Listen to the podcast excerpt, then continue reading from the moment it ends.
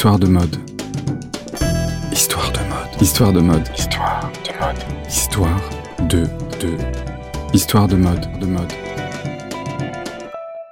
Mon imperméable d'écrivain. Je rentrais d'un dîner clandestin, la ville était sombre et anormalement vide. Jamais Paris ne m'avait paru aussi inquiétant. J'ai traversé la Seine, sur lesquelles les lampadaires avaient du mal à dissiper la brume qui semblait s'abattre.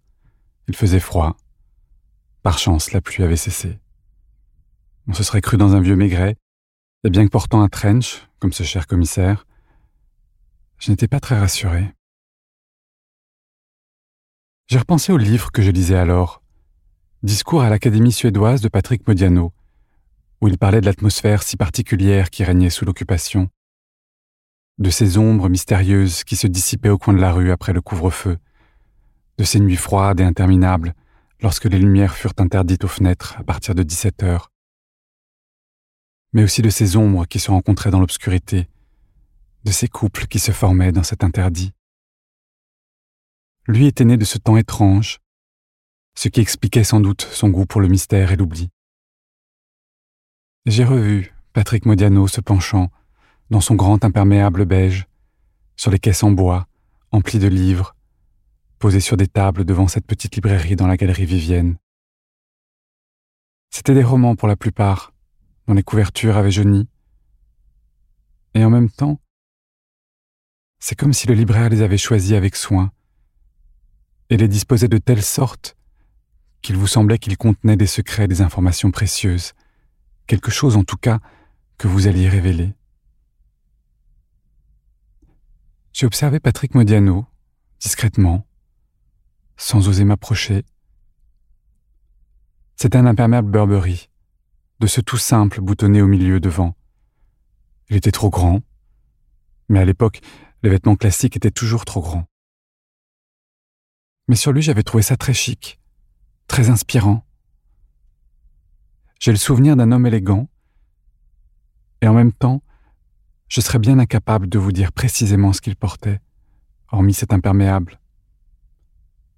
Tout comme avec le temps, je ne suis même pas sûr de cette image. Je n'aimais pas lire. Je n'ai pour ainsi dire pas lu de romans jusqu'au bac. C'est seulement après que timidement je me suis approché, à l'abri des regards. Et un jour, alors qu'il n'y avait personne, je me suis attardé sur ce que contenaient ces caisses en bois, devant la librairie de la galerie Vivienne. J'avais un peu chaud.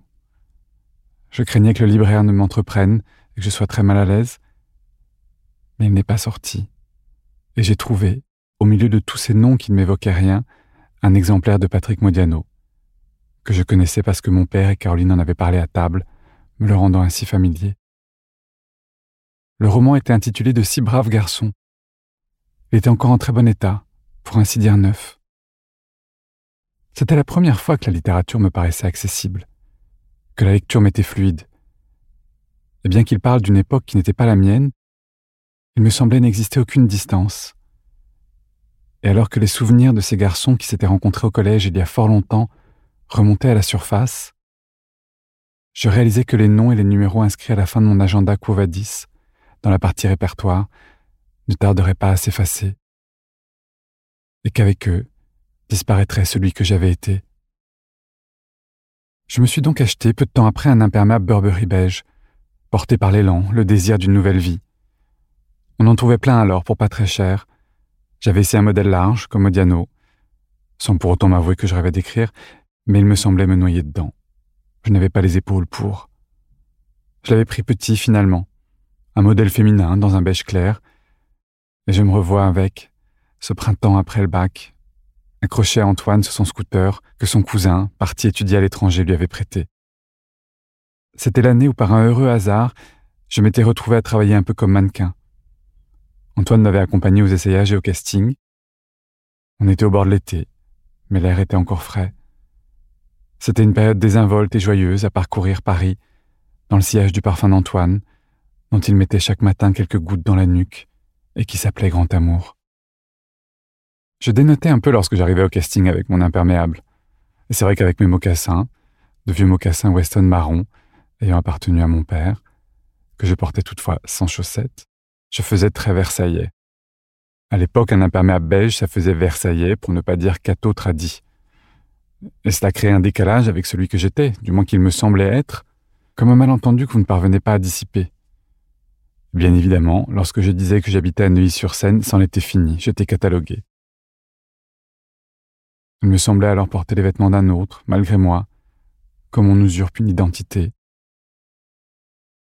Cela dit, c'était sans grande importance puisque je finissais toujours par devoir me déshabiller, et que cela ne m'avait pas empêché d'être casté.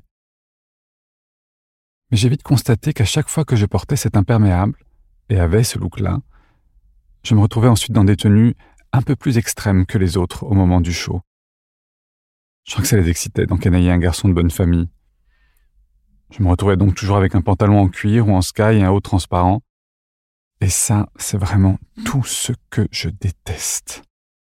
Bref, j'ai compris alors qu'il y avait un décalage parfois, entre ce qu'on s'imaginait et ce que les autres percevaient. Mais cela ne changea rien. C'était une période de ma vie où je me laissais porter, où les choses s'enchaînaient, où j'endossais les rôles qu'on me proposait.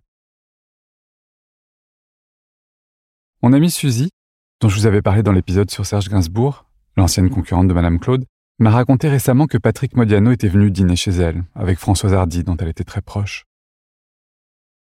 Elle m'a parlé de sa timidité, et je me suis demandé si le terme convenait, ce terme que tout le monde employait à son égard.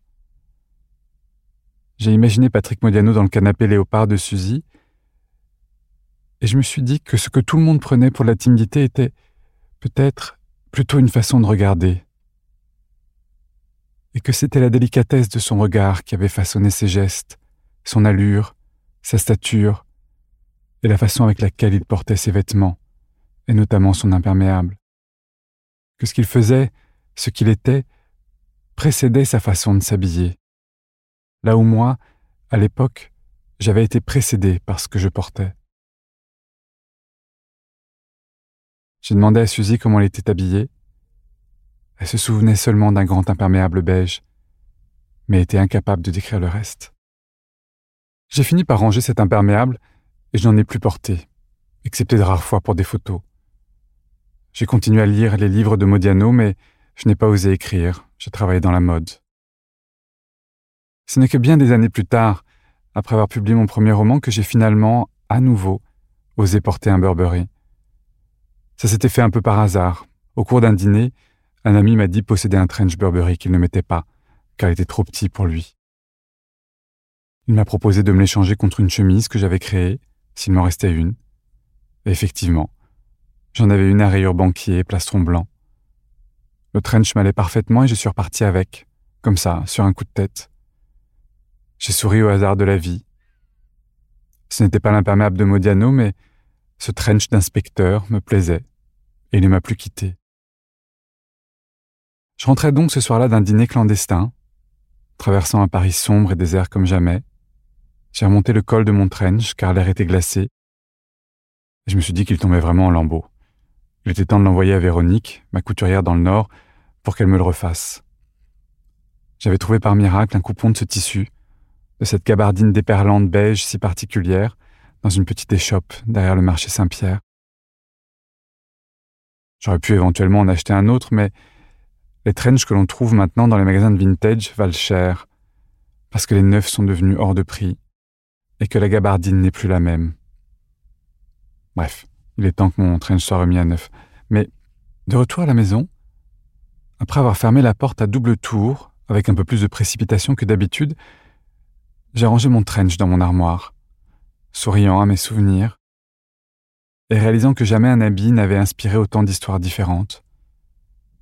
De l'inspecteur des films policiers américains en noir et blanc, à Catherine Deneuve dans La chamade d'Alain Cavalier, de Maigret interprété par Jean Gabin, à Jane Birkin, et l'idée aujourd'hui qu'on se fait d'une Parisienne.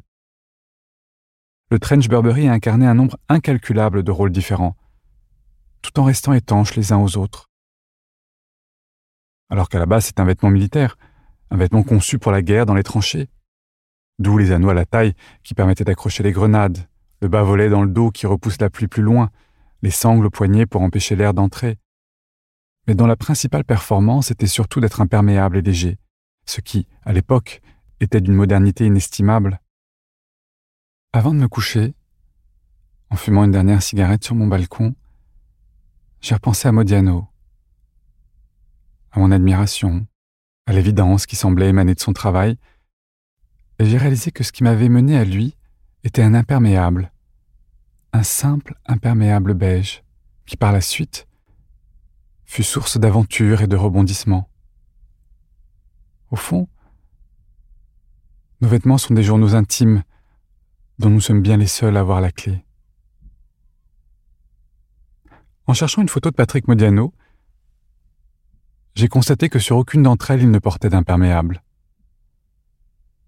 J'en ai juste trouvé une, récente, prise par Olivier Roller pour illustrer un article dans Libération, et sur laquelle il porte un trench d'inspecteur, comme le mien.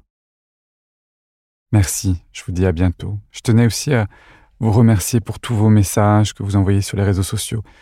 Je les vois passer, je suis très touché. Et pour répondre à une question récurrente, la date de publication de ces podcasts est environ tous les 15 jours, mais il n'y a pas de règle, on est totalement libre de faire ce que bon nous semble. Et c'est merveilleux d'être dans cette liberté-là. Donc si vous voulez être informé ou tenu au courant, le mieux est de s'abonner sur vos plateformes d'écoute. Je vous embrasse, à bientôt.